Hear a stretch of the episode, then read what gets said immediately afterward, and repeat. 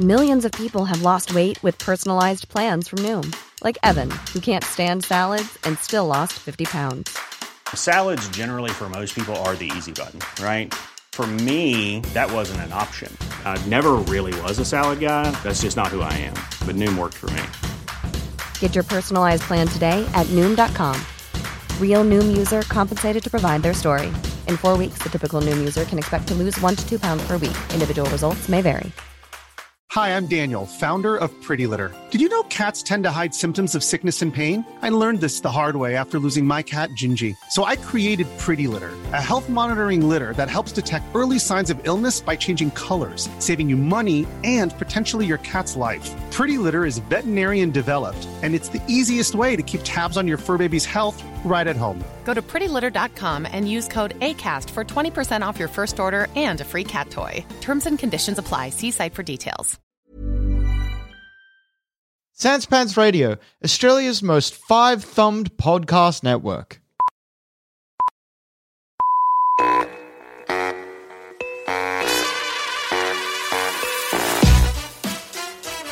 Hey everyone, welcome to Bookish. I'm George Dimorellis. This is a show where we ask you what's your story and what does it say about you. Today on the show I have comedian/lawyer Andrew Portelli. How you doing, Andrew? I'm good, George. How are you? I'm good.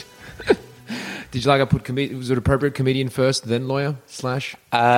Yeah, I think. I mean, I haven't worked as a lawyer in a couple of years, so I think gradually that there will be more distance between those two things on either side of the / but. Yeah, I'm happy for people to know that while I am a comedian, I still have money. Just to let a letter just right. Any ladies. I'm not broke. Not yet. Yeah. Soon though.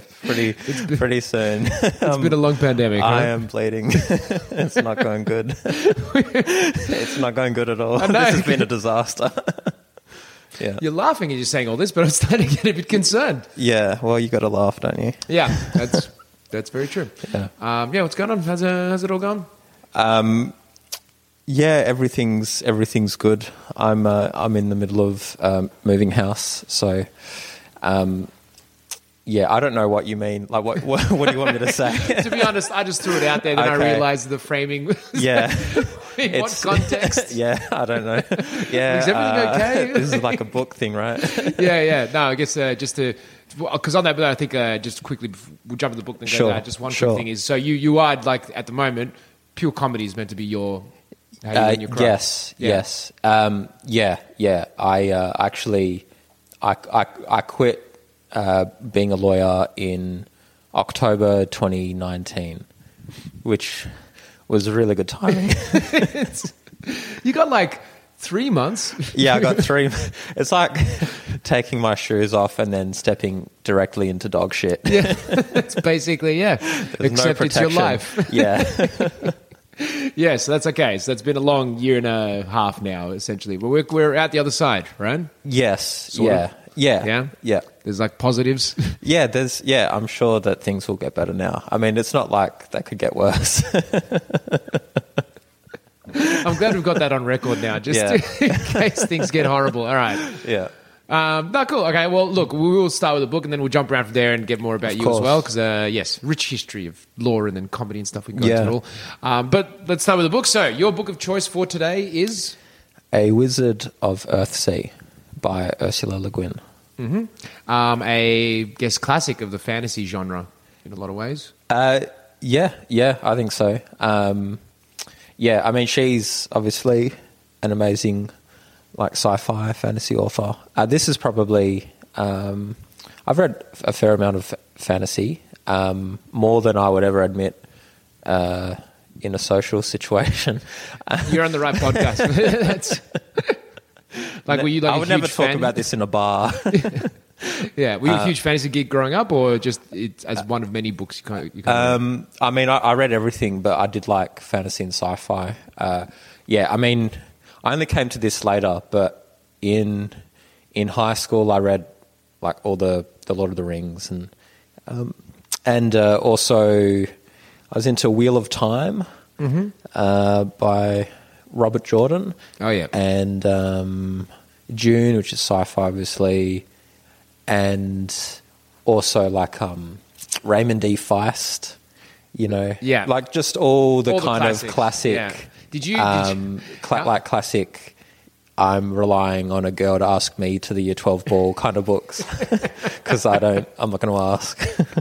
I've never heard that criteria. That's what I think of. I'm like, if you're reading these books, then you're not going to ask. Like, someone better ask you because you don't have the confidence. I read all those books. Oh, yeah, actually, that does make sense. Yeah, well, someone did ask me, I should say. Oh, really? Someone actually asked you? Yeah, well, don't sound so surprised, but yeah. Well, I just can't believe, like, I went to an all-boys school, so I didn't get to experience any of that. Right. Yeah. The very idea of someone. Like, yeah, it's great. I feel so special. And ever since then, I've been a feminist.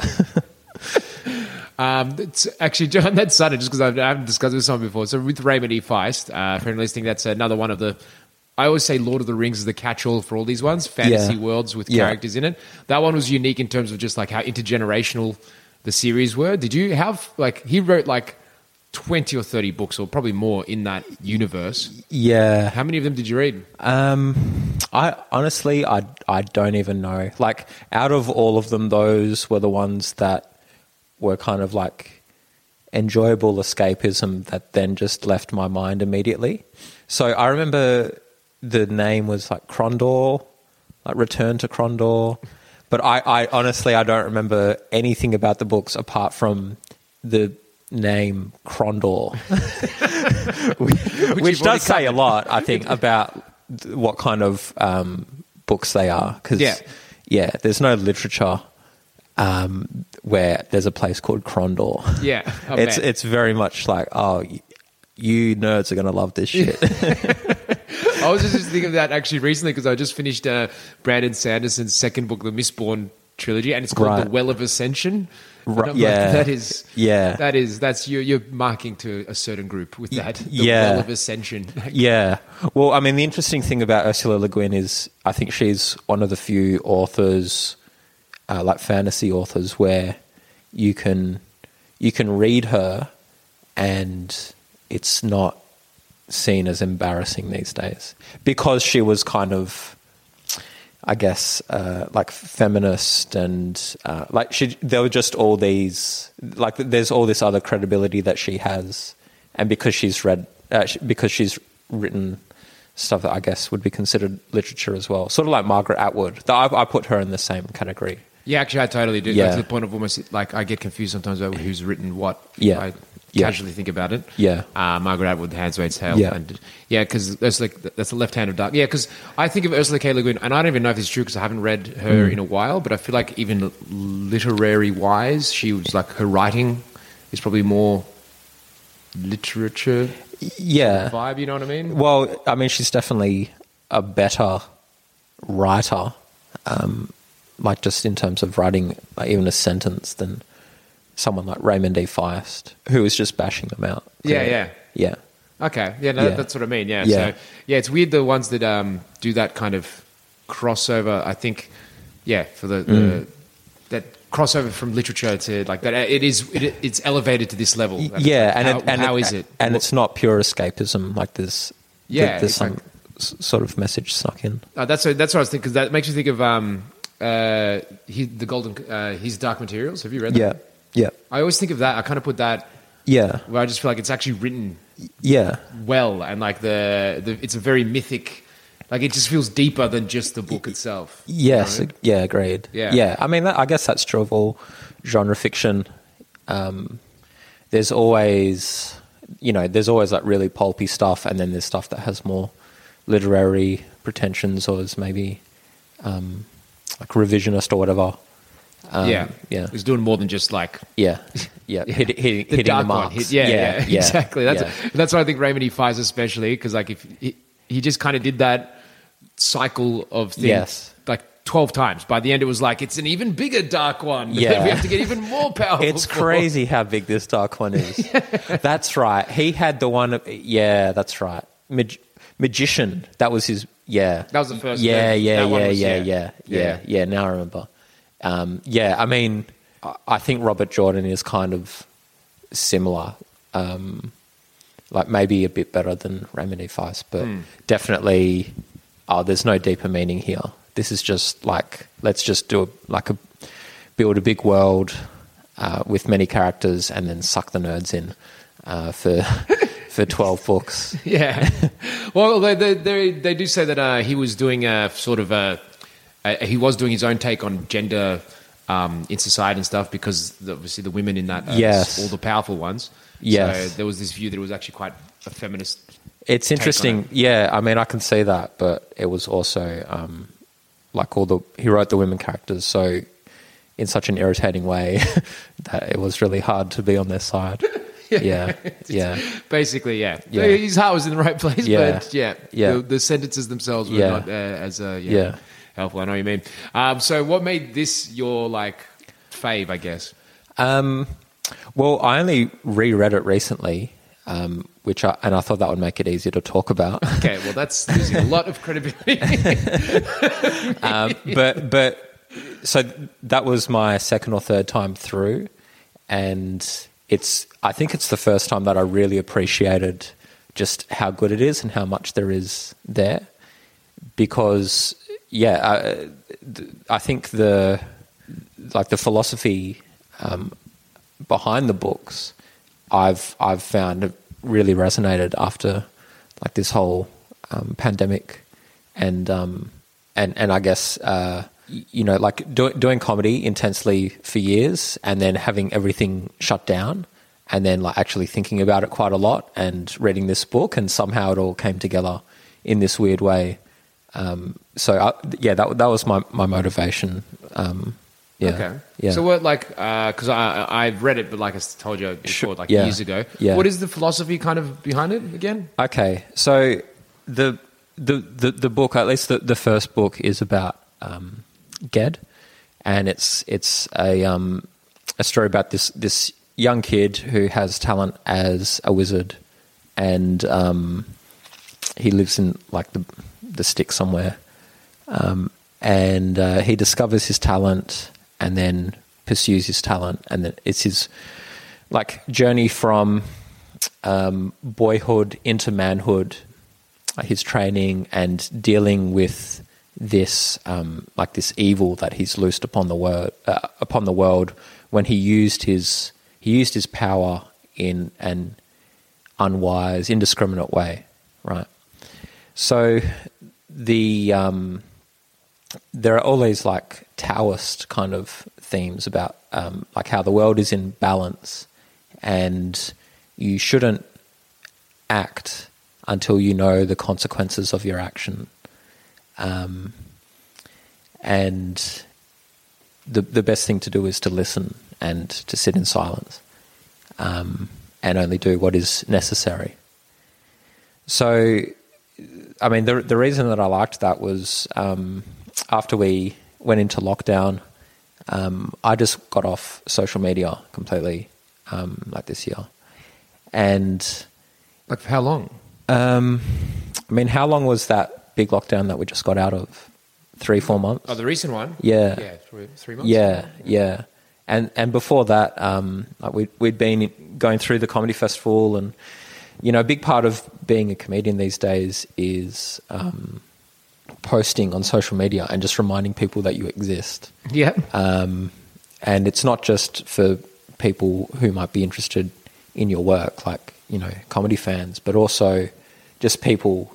Other comedians and bookers and all that sort of stuff. You just always have to be in their faces, and I think that has a distorting effect on how you are as a person. So how so? Well, just because I don't know about you, I don't like self-promotion. I like to just get up and perform and then go home. I hate having to post all this shit about, this big gig that I did, and then feel weird and have to keep checking the likes and all of that nonsense, and just that feeling of lack that it generates. No, 100%. Yeah. It's just yeah. I mean, some people do it naturally. They're just constantly doing stories. And I think that's just who they are. Yeah. But yeah, no, I'm very much the same. It's the equivalent of like going up to someone like that, you know, and going, hey, I just did this big thing. And it's like, you would never do that if it was one-on-one, but for some reason, because it's all mediated through this like Instagram or whatever, it's seen as normal. Yeah. Anyway, so I just got off all that stuff and started hanging out like in the around the creek near my house, and then thinking about like, you know, why people do comedy and all that sort of stuff. And I was reading this book at the time, and it occurred to me that you know, like in the same way that a wizard casts a spell, a comedian tells a joke. Love it already, yeah. Yeah. Like, I guess, there is like a degree of discrimination that you need to, or discernment that you need to exercise when you think about what kinds of jokes you tell or what kind of things you put out there, because it does affect things. It does affect like how people see you, but also maybe how people think or what people think is okay. Like there are effects. So you mean like in terms of just the content of what you're saying, the content, the ideas that you're putting forward, you want to be slightly socially responsible without, obviously that can sound like a stiff, boring thing, but like it means something, what you're saying. Is that what you kind of mean? It means something. But also just like, it's okay to actually think about it rather than going, it's a joke, so who cares? Yeah. Right. Yeah. Did you feel like you weren't doing that before? Well, I was, I definitely, my view has always been like the important thing is to get laughs, and it still is. But yeah, it did make me think more about what I was doing. So do you mean in terms of, I guess, because there's a few different ways I could do that, and I have probably opinions on all of them, but like I guess in terms of like how you're going about it, the respect you're treating it, or is it more just like literally just, the message you're trying to get across? Like how, I guess that's how I mean. I think it's probably more a thing of approach, like just trying to have more... I think when you start, you just write jokes and you keep whatever works, and there's no more choice exercised than that because you're so desperate for laughs because you don't know how to get laughs, and then I think, you know, you keep going and it's like, I know how to write a joke, but how do I choose like which jokes to tell? You know, like actually. You like have some kind of decision-making process about, I'm not, my criterion isn't just whether this gets a laugh, but it's also, am I being a prick or whatever? Yeah, you know. So yeah, in the past it was just, does it get a laugh? And I've said some pretty outland, like I've got some pretty full-on jokes. You do sometimes have a. Yeah, people might be surprised by the dark places you can go sometimes with your stuff. So I guess, that's what I'm talking about is just being a little bit more thoughtful. So you're saying that the Taoist, which is the, like, I don't know much about Taoism, I suppose. Yeah. So was that something you knew about before the book and then you were kind of drawing it threads into it and that kind of correlated into something? Or no, so I think we're all kind of familiar with the ideas of like the world is in balance and things that you do can put it out of balance and all of that sort of stuff. That's a pretty common idea. So like that's the basic philosophy that's presented in the book by all the more knowledgeable wizards. And it's interesting because then through the rest of the series, that then is complicated by different things, and there are kind of like feminist overlays and blah blah blah. But and all that shit, you know. Well, no. I just mean like that's the good thing about her is that she keeps, you know, like she presents like all the wizards as these are the wisest dudes, And then by book 4, she's basically saying, yeah, these guys are wise in their way, but they're also like morons. And there are other forms of knowledge. So there's a kind of broadening out in the series that I like. But yeah, so those themes are quite overt in the book. But I actually didn't connect it to like Taoism until you asked me to do this podcast. And I looked up the book on Wikipedia. And I was like, yeah, it's Taoist, so yeah, that's good. You won't ask me more on this, I'm sure. Yeah, and I'm sure that there's not going to be a second question. Once I say that word, he's going to be like, wow, damn, dude, that's really good. I better not ask any more questions about that. This guy knows what he's talking about. Yeah, and I understand that Taoism is Eastern. So... it's east, you know. It's east. You know, you got the east, you got the west. That's it. North, south. Yeah. But yeah. No, because I guess, does that reflect in like, yeah, the idea of the balance stuff? And I, without spoiling it, I used to spoil all the books in this all the time, happily. But I do, and maybe it was because I was younger when I read it, but the ending of that first book, because the whole journey that he goes on to figure out this shadow and what he has to do. Yeah. I thought that was such a satisfying resolution. It was like, and so obvious. I love when it's so obvious, but you don't realize, and then you're like, oh, of course, and then it just adds. It's brilliant. I mean, that's the other thing that I like about her is she doesn't have like these huge climactic battles. Really, the conflicts that the characters have are usually resolved by learning, like knowledge, and guile. It's like they're just trying to kind of make the right decision. So all the conflict, a lot of it is more internal than it is external, which is something I think that separates her from a lot of other fantasy where it's like, who has the biggest army? And, oh, like, you know, even Lord of the Rings. Our allies showed up late, and so there's this now... the tide of battle has turned. Whereas with her, it's more the character's just trying to work out what is the right thing to do. And yeah, I think that end sequence is a really good. It's resolved in such a clever way that doesn't feel cheap, but it's also true to the kind of elevated spirit of the book.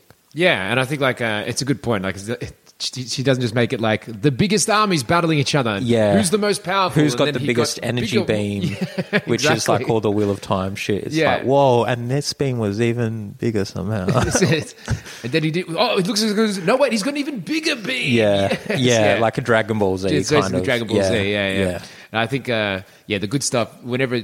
Although I got to say, I think Brandon Sanderson, who I mentioned once, I think he can sometimes do well with that in terms of having some of the. Even though he actually tries to have his cake and eat it too, because he has like quite these epic big battles, but at the same time he grounds it within characters making certain decisions at certain points. I think. Yeah, I think that's always there's always that balance especially in fantasy. Like I mean, Game of Thrones was tried to really push the character development and stuff, but it did have those big scenes as well, but I think that, yeah, maybe that's one reason that I think Ursula Le Guin bears rereading is because it's more adult, you know, even though I think A Wizard of Earthsea is seen as children's literature, it's in a lot of ways it's like, oh no, this is written by an adult for adults, like It's like this is an adult way of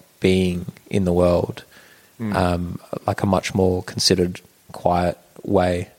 Yeah, and I think like it's for kids is in terms of yes, like kids enjoy, but it's actually for all ages is really what it is. Like it's the philosophy, which I think that's why I do think of His Dark Materials trilogy kind of the same way, just because it's like. Yeah, it's kind of for everyone in a way. Yeah. So, talking of the way she does and how you approach it, and that's what you liked when you read that. How to connect that to the comedy. That's what I'm trying to think of. Like in terms of your writing yourself, because I guess how you look at it and how you look at the world and you like that. Yeah. Is there any connections you could draw there? Like as in when you... Okay, let's take a step even further back and be like, when you write stuff, firstly, I assume, do you do any writing outside of jokes? Not really, no. No, yeah. So mainly joke focus. Written a few angry emails recently.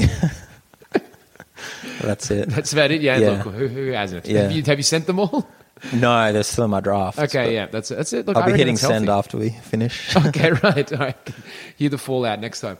But the what I mean though, so it's different when it's comedy as well because you're writing ultimately with a shorter thing in mind than a novel. Yeah. But still, do you approach it wanting to say something sometimes, or is it just kind of whatever funny thing comes in your head? Like, how do you kind of approach that side of things, I guess, with the comedy?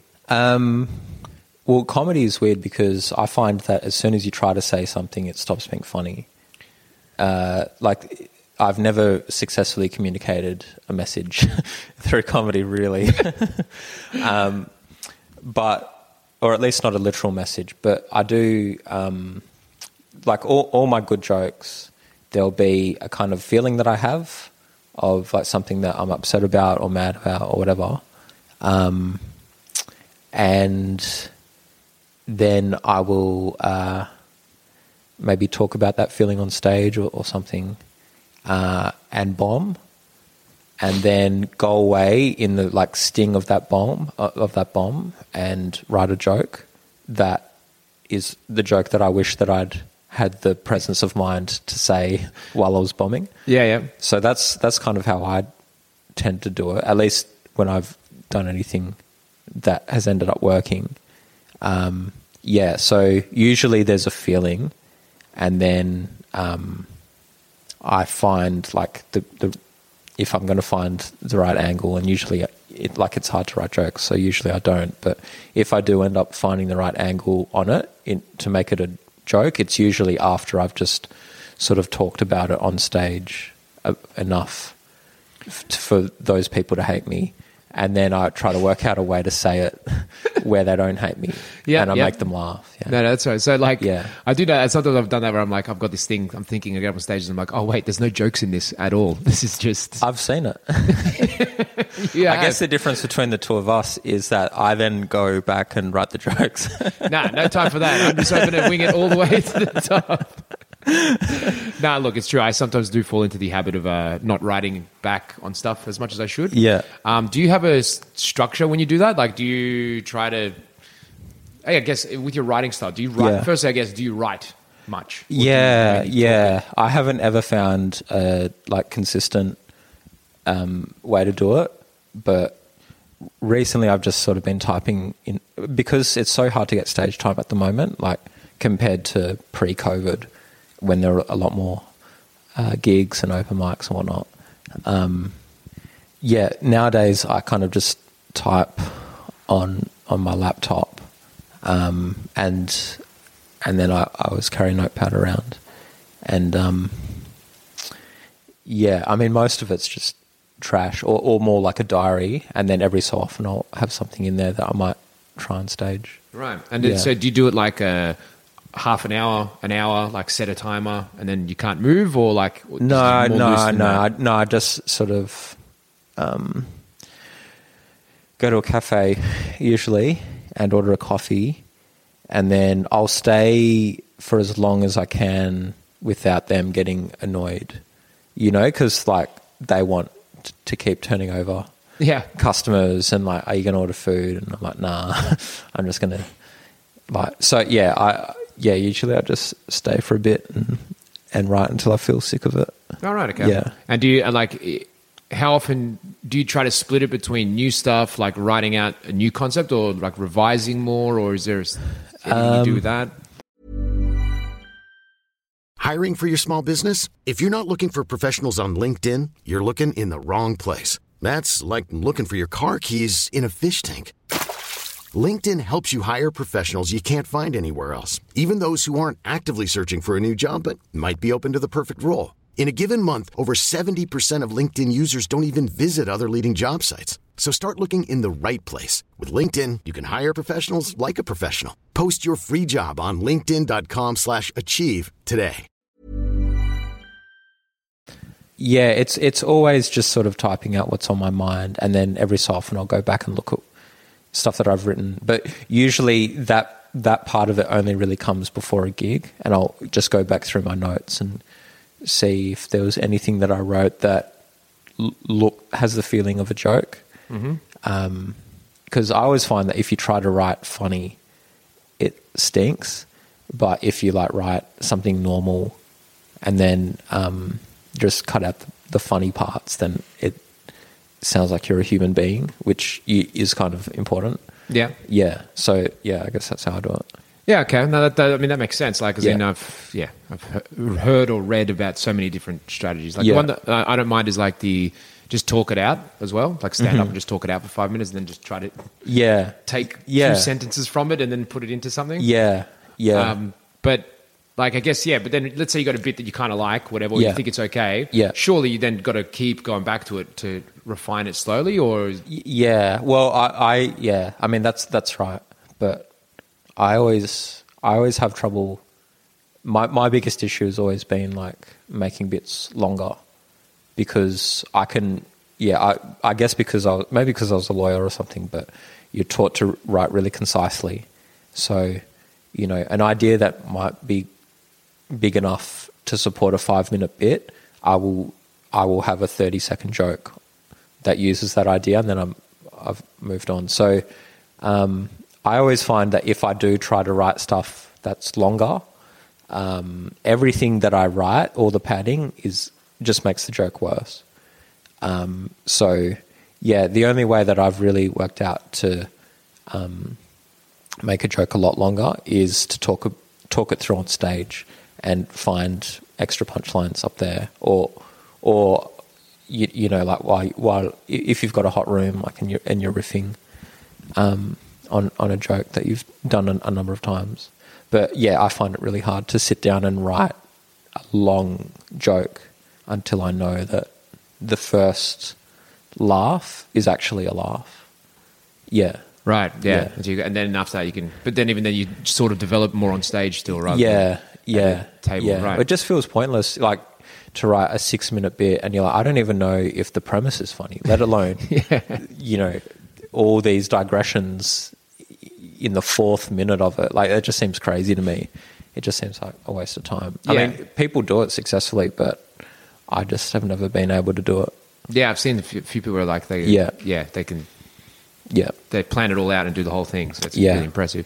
Do you actually, to go on that comment about the hot room sort of thing? And this is something which I rate. And actually, seeing you do it a few times, I've been like, oh fuck, I've got to be more aware of what the room requires rather than just because again, same thing. You don't gig much, so for me, I'm like, I want to try out this and this. Yeah, you go to a room where it's just clearly not appropriate. Yeah, and then sometimes I'll just do it anyway, which is like poor form. But I've seen you actually do. Do you switch around when you go to the room? Do you like be like, oh, actually, this room's probably more appropriate to this? It totally depends. Like, it depends on the context. If you're, if I'm getting paid, then I will do. I won't just go up and do new material. Obviously, but I might do some newish stuff in the middle, and then everywhere else it's more or less fair game, you know, because. Like, you know, unless it's some place where you're not sure that you're going to get booked again, if you don't really do well, then if you're not getting paid, I think just go nuts. Go nuts. I mean, it depends. Like, you always want to do well and stuff, and it depends on your relationship with the person who runs the room or whether they trust that you were funny or not. I like to do new. I mean, and also if it's a room where you're comfortable, then it's easier to do new. Whereas if you feel like, oh, I'm kind of on thin ice with this person who books this, then it's like, well, why wouldn't you just do old stuff and have a good gig and cement your place? With just remind people with that person, so that they don't mind booking you again, and maybe that next time you can do some new stuff, you can play around again like that. Yeah. Right, because have you done have you been around Australia doing your stuff as well? I mean, I've mostly done comedy in Melbourne, but I started in Perth and I do it over there when I go back. And I've done some stuff in three something gigs in Sydney a couple of years ago, and I'm planning to go back soon. And Queensland as well, but I've mostly performed to Melbourne and Perth. Yeah. I mean, and look, if this is too much detail, you don't want to give that. Sure. But like, as in, how do you? I know a few people now who do comedy and like they like that's their full-time job thing. Yeah. And it seems like a lot of the time they also run rooms and things like that to try to cover the cost. Like, how do you, I guess, from the cost point of view, sticking mainly to Melbourne, like, is that, do you do extra stuff to try to get there? How do you like kind of...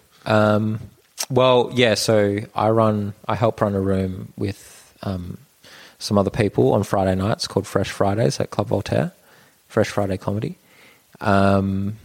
which has been going really well. And I've run other rooms in the past, and I'll probably run a couple of other rooms in the future. So that's part of it. And then I only quit my job once I started getting some paid work. Like, not heaps, certainly nothing approaching the kind of money I was making when I was working full-time as a lawyer, as you can imagine. Yeah. But enough that it wasn't, like, crazy to...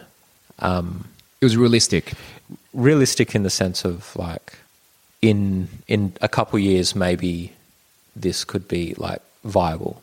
Not realistic, like, oh, this is already enough to live on, because it wasn't, but enough that it wouldn't be insane to, like, to leave. Yeah. So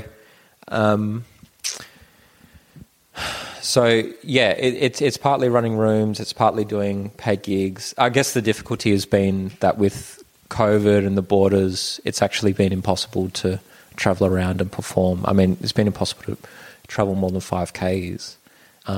So I haven't really actually had a good look at what life would be like if everything was open. You only got like 3 months of it, right? Yeah.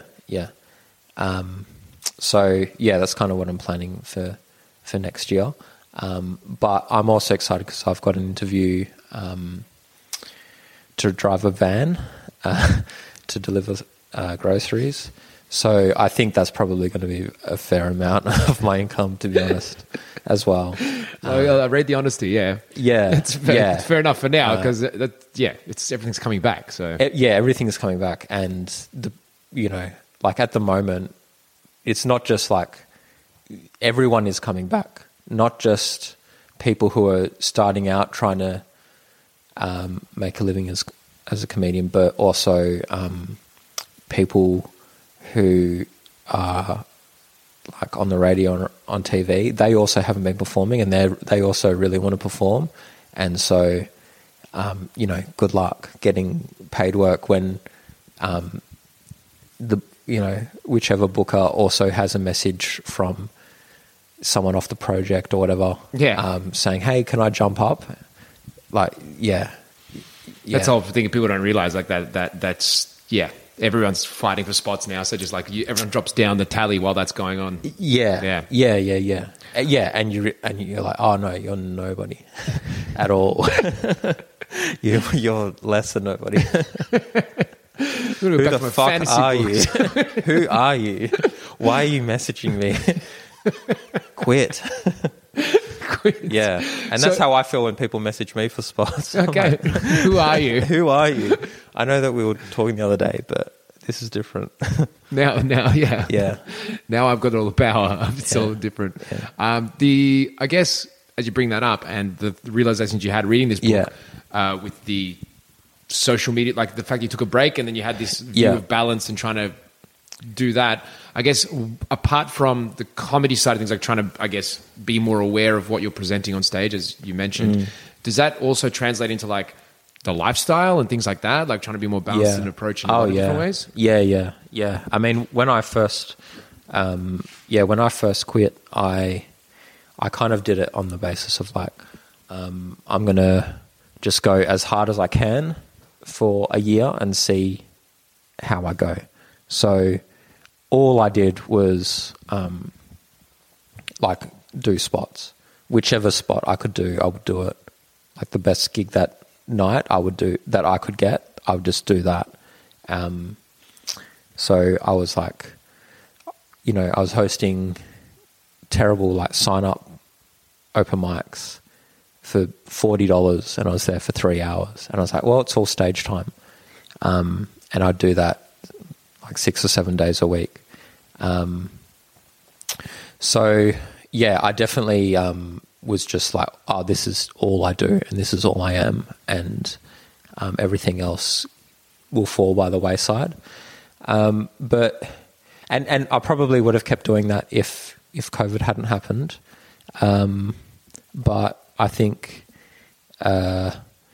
after like going through the lockdown and realizing that comedy can just disappear, does make you reassess and go, oh, well, I also have to have a life apart from this, because, you know, if I ever get sick, my comedy career, like in inverted commas, won't come and visit me in the hospital. So I've definitely tried to be more balanced and kind of just enjoy my life, or have good things in my life apart from comedy and right, like what, like friends and things like that, or spend more time on friendships and not just view everything through the lens of whether it's gonna help me make money from comedy, but also what would actually be good for me as a person. That's why I'm excited to drive this van, man. Like, just like, obviously it's time away from writing and stuff, but I do think that having that van money on top of this, whatever I make from comedy, will be a big boost. Dude, I haven't even looked at the van yet. I'm so excited to get inside. I don't even have the job, so I've just got an interview. But okay, yeah, fingers crossed though. Fingers crossed, and knock on wood. Yeah, I guess. Because it sounds like what you're going through is a lot of what, like, I think a lot of people in a lot of industries kind of whether about the importance of the various things in their life. And I guess that's kind of leads into, so you're mentioning, you stopped your career to go into comedy and stuff. Yeah. So, from having this realization of being more balanced, but you still want to do the comedy stuff. So I guess in a non-confrontational sad way, but why do you want to do comedy? I guess. Because I like it. It's the only thing that I really like. I found it really hard to be a lawyer for so long. I felt like I had this song in my heart that I wasn't allowed to sing, you know? And you ever feel that way, George? No, of course, every day. Yeah. I think as well, part of the appeal of it is it's so hard and so unrewarding, and you get told so many times that it keeps your interest, whereas like law, like studying it was challenging, but once you have a bit of experience, like once you get your foot in the door and you have a bit of experience, it's quite easy to progress in your career, whereas comedy, it's like people just tell you no all the time for years, and it's so much more rewarding when you get something good. You get a yes. It's like, hey, do you want to do a 10-minute spot? The pay is $50, and it's like, this is more satisfying than when I put a pedophile in jail.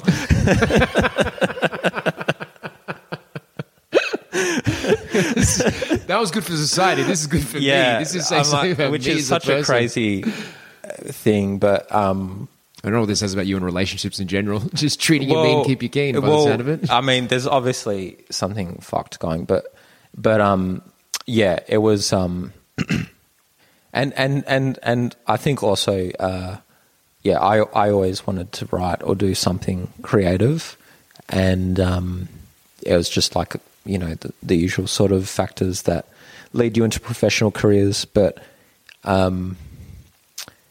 comedy's the one that has fit the best with my life, and I guess what I like to do, and what you actually want to do as well. That makes perfect sense. Actually, again, just go back to writing thing for one more second, because like, I guess you read, you appreciate good language and stuff like that. So, do you ever try and sit and like zhuzh up your writing, I guess? Like, as in, if you've written a joke, or do you like intentionally try to make it sound cleverer, or like, not cleverer, like to show off how smart you are, but more like more interesting, I guess, and engaging in terms of the forms of language used or whatever? Not really. I mean, I guess the only thing that I try to do is make the punchline as like clear as possible, or like just make the joke as clean as possible. And I don't mean in clean as in not swearing, but clean as in the audience knows exactly what you mean and they know exactly why you're saying that this thing is funny. So they know, like, so that it's set up and then the punchline is tight. Mm. So yeah, I mean, that's my goal. And I'll use whatever language to get there. But I don't think I usually use a lot of big words. I try to not use many words or like any big words. Usually, the shorter the better. Yeah, yeah. It's like, and the lawyer thing. Clean. Just concise, clean, and short, sharp, and make sure it's all very easy to understand. Well, and reliable, because I'm such a bad performer, and like, I mean, I like getting a little bit better, but especially when I started, like if a joke wasn't funny on the page, there was nothing in my performance that would make it funny to the audience. So it had to be funny on the page. Like it had to be, see, that's what I mean. Like it had to be like a spell. Like it had to be like an incantation of these exact words in this exact order, and written well enough that I could just say it in my own shitty monotone and dead eyes and not moving on stage, and the audience would still laugh. So that's kind of when, like, where I came from, because I was so scared of performing. That's kind of how I try to write. Although it's getting harder and harder. What do you mean? Oh, it's just so hard to write jokes like that. Like it's so hard. Like I was writing, like I have a new 7 minutes every year, which is not enough. Mm. It's impossible to like to build material that way after a while. At least it is for me. Yeah, I guess it's that wall that one-liners can fall into almost. So that you don't do one-liners, but it's the same thing where it's like just it's so time-consuming. Yeah, and you're laborious. Turning and because you're like for like such little reward. Yeah, because like you're saying, you're only doing 30 seconds on a bit that could go for 5 minutes. It's almost in someone else's hands. Yeah. Is that something you want to try to work to? Yeah. I'm trying to get better at that. Yeah. Because I was going to say as well, in terms of your performing thing, I feel like the monotone sort of lack of movement and stuff. That's also that can be funny though. That sure, but I mean, if you're going to do that, then what you have to say becomes so much more important. Mm. Whereas if you have a funny look or voice or whatever, that makes just your words funny, or, you know, it just puts a lot of pressure on the writing. Mm. Yeah. I mean, I think it's kind of, I was at a crutch where I can have like a level of energy on stage, which can usually get an audience tired of having fun without having to actually write the thing underneath it. So. Yeah. It's good practice for you to do it that way, I think, as well. You can, it forces you to do, although 7 minutes a year is probably, but it's good 7 minutes, eh? It's like some of it's okay. Yeah. I've been doing it for like 9 years. I've got maybe 15 good minutes, which is crazy, but.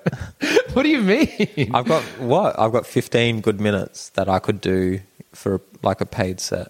Right. I reckon. Like as in, but you're really reliable. Yeah. But you're probably being a bit self-effacing, surely. No. You do so much good stuff. You're great. Yeah, but out of that, like 15 minutes of it is like consistent enough that I'd go, oh yeah, I'll do that at a big club. Yeah. You'd be like, no matter what, this stuff's going to hit. Well, like 90%, no yeah, 90%, 95%. Yeah. You can never be fully in control of the crowds. Yeah. Actually, and this might be a dead end completely. Mm-hmm. Does the fantastical element, like, so do you read it completely outside of that? Like, do you go, you read all types of literature, or is it like? Yeah. So like, was there a change in that over the years? Did you start reading more and more like non-fiction and fiction stuff, or do you kind of, it's always been kind of spread everywhere? I've had a few different phases. When I was in high school, I read a lot of fantasy because I got bullied. And as then, you've established, fantasy and sci-fi. And then when I got to uni, I started reading the classics. Yeah. And since then, I've kind of broadened and I just read everything now. Mm. So I read a lot of non-fiction, a lot of books on psychology. And I've only just started getting back into like more modern literature. Like I'm reading the new Sally Rooney at the moment. And, So I don't read very much sci-fi or fantasy anymore. Usually I'll just read it after I've read something a bit more intense and or dense, and then I'll just read it as like a palate cleanser or like fun, something easy, just to take a break. Yeah, it's kind of exactly how I kind of do it. I'm like, read something more dense, and you're like, okay. Well, it's like gaming. Like I just feel the further I get into adulthood, the more embarrassing it is to like play video games or to read fantasy, unless it's good. Yeah, you know. Because otherwise, you know, what are you doing, really? Well, look, that could be what people like, you know, as long as... Well, I'm just saying for my own my own perspective, my own life, I'm like, nah, not for me. Yeah, if it's... but if you're not finding any joy in it, then there is definitely no reason in reading fantasy all day if you're not enjoying the hell out of it. I do enjoy it, but it also feels like this isn't what I should be enjoying. Right. Yeah. Oh, so there's an element of that as well. Oh, yeah. I want to be a serious person who reads serious literature. Look, I guess that's the way. I mean, I guess, I would have said just as you're getting older, you get more concerned with time. So... that's like definitely I'm just like my time. I can't do 50 fantasy books because it's just I don't want to use my time just for that. And what's this going to add to my life? Mm. So, if I get into the mystical world of Krondor, you know, and I know all these characters, like but you're still like 34 driving a van. Hopefully I'm driving a van. It's hilarious. Okay, I just remembered one other thing I was going to ask you before. So now you've said how it's switched, and I guess, and I don't know if this is going to tie in at all with the balance you found, or whatever. But you already said how you really enjoyed your time you took off social media over the COVID time, which again, fair enough, and it frees you from a lot of the pain. But as you also said, it's needed for the career of especially something in these days, how fucking ridiculous it is. Everything is self-promotional, that stuff. How are you going to, find the balance in that now? If you're like going back into that now, are you going to switch back to doing it? Are you going to try a different angle or like, what's your thoughts there? I'm not sure. I'll definitely do it, but I'll just try to do it in a way that where like my priority isn't, self-promotion at the expense of my own peace of mind. Like I get really, you know, like you post something and then you're just always checking the likes and checking the views and all that sort of stuff. I definitely do that and I hate it. So I'm just going to try and be a bit more conscious of how I do it and probably not do it as often and post stuff that I'm more comfortable with. I can choose, stuff you actually like and you want to put out there. That's the ideal. And I guess just treat it more as a kind of necessary evil than before where I was kind of confused about why I was doing it. Yeah. Right. Okay. So you had that. That's the worst. If you're confused about why you're doing it, then you're like, why? You're like, I know that I should be doing this. I don't know what I'm trying to get out of it. Yeah. Yeah. Okay. Well, hopefully that's a more healthy. Yeah, I reckon. All right, cool. Well, I guess that brings us to the end of the episode. Thanks very much for being on. Thanks. Is it meant to be a comedy podcast? No. Oh, good. Okay. Yeah, no. Because I haven't been very funny. It's a whatever podcast. Yeah, no, it's not a riff. Okay. It doesn't have to be us riffing for an hour. No. It's because it's about you and stuff, so unless you just want to riff on more... Yeah, but if I do think of anything funny, I might just send it I'll record it and send it to you, and you can just I'll add it straight in. Yeah. I actually really hope you do now. So there's a really obvious bit halfway through. Everyone's like, what was that? And then we're explaining it right now. So now I'm expecting it. Cool. Okay, so the one last thing, even though we've just discussed your distaste for social media and stuff, but is there anything where anyone should follow you? Yeah, absolutely. To this? Absolutely. Or anything they should watch? Yeah. Yes. So follow me on Instagram, instagram.com. I'm in search for my name. No, no, Instagram.com / enter the portman. Enter the portman. And I'm also on TikTok. And my handle on there is enter the portman. And I'm doing a trial show at Club Voltaire on Saturday, the 18th of December. At 7:30 p.m. So I'm trying to get ready for the various festivals next year. So I've got a bunch of new material that I've been working on, and I'll be doing an hour. You're going to do an hour? Yeah. After your claims of having... Dude, I've written so much good shit. Ignore that stuff before. Ignore that stuff before. I love it. Yeah. So, I'm going to be doing an hour of really good material. And that is on the 18th of December at 7:30 at Club Voltaire. I like you had it written down, ready to drop in. Yeah. I'll make sure to release the episode before then. Yeah. Are you doing, how many of the festivals are you doing next year? I'm doing Perth, the Fringe World Festival. I'm doing 3 shows there. My show is called The Only Way Is Up. And then I'm doing a split show in Adelaide Fringe with Nick Kwan called Top Shelf Comedy. And I'm hoping to do Melbourne as well.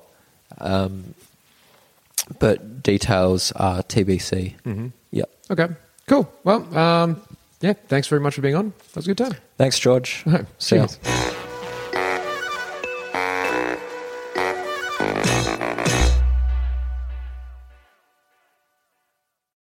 Thanks for listening. If you want to help support this show and all the other shows we do here at Sans Pants Radio, then why not subscribe to SansPantsPlus.com? For as little as $5 a month, you could have access to a whole bunch of bonus shows and content. Once again, that's SansPantsPlus.com.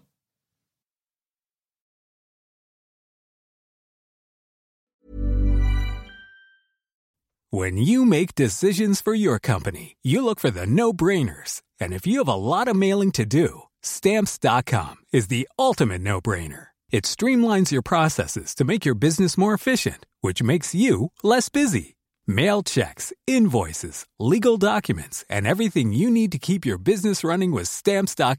Seamlessly connect with every major marketplace and shopping cart. Schedule package pickups and see your cheapest and fastest shipping options from different carriers. With rates up to 89% off USPS and UPS rates. And with the Stamps.com mobile app, you can take care of mailing and shipping wherever you are. Make the same no-brainer decision as over 1 million other businesses with Stamps.com. Sign up with code PROGRAM for a 4-week trial, plus free postage and a free digital scale. No long-term commitments or contracts. That's Stamps.com. Code PROGRAM.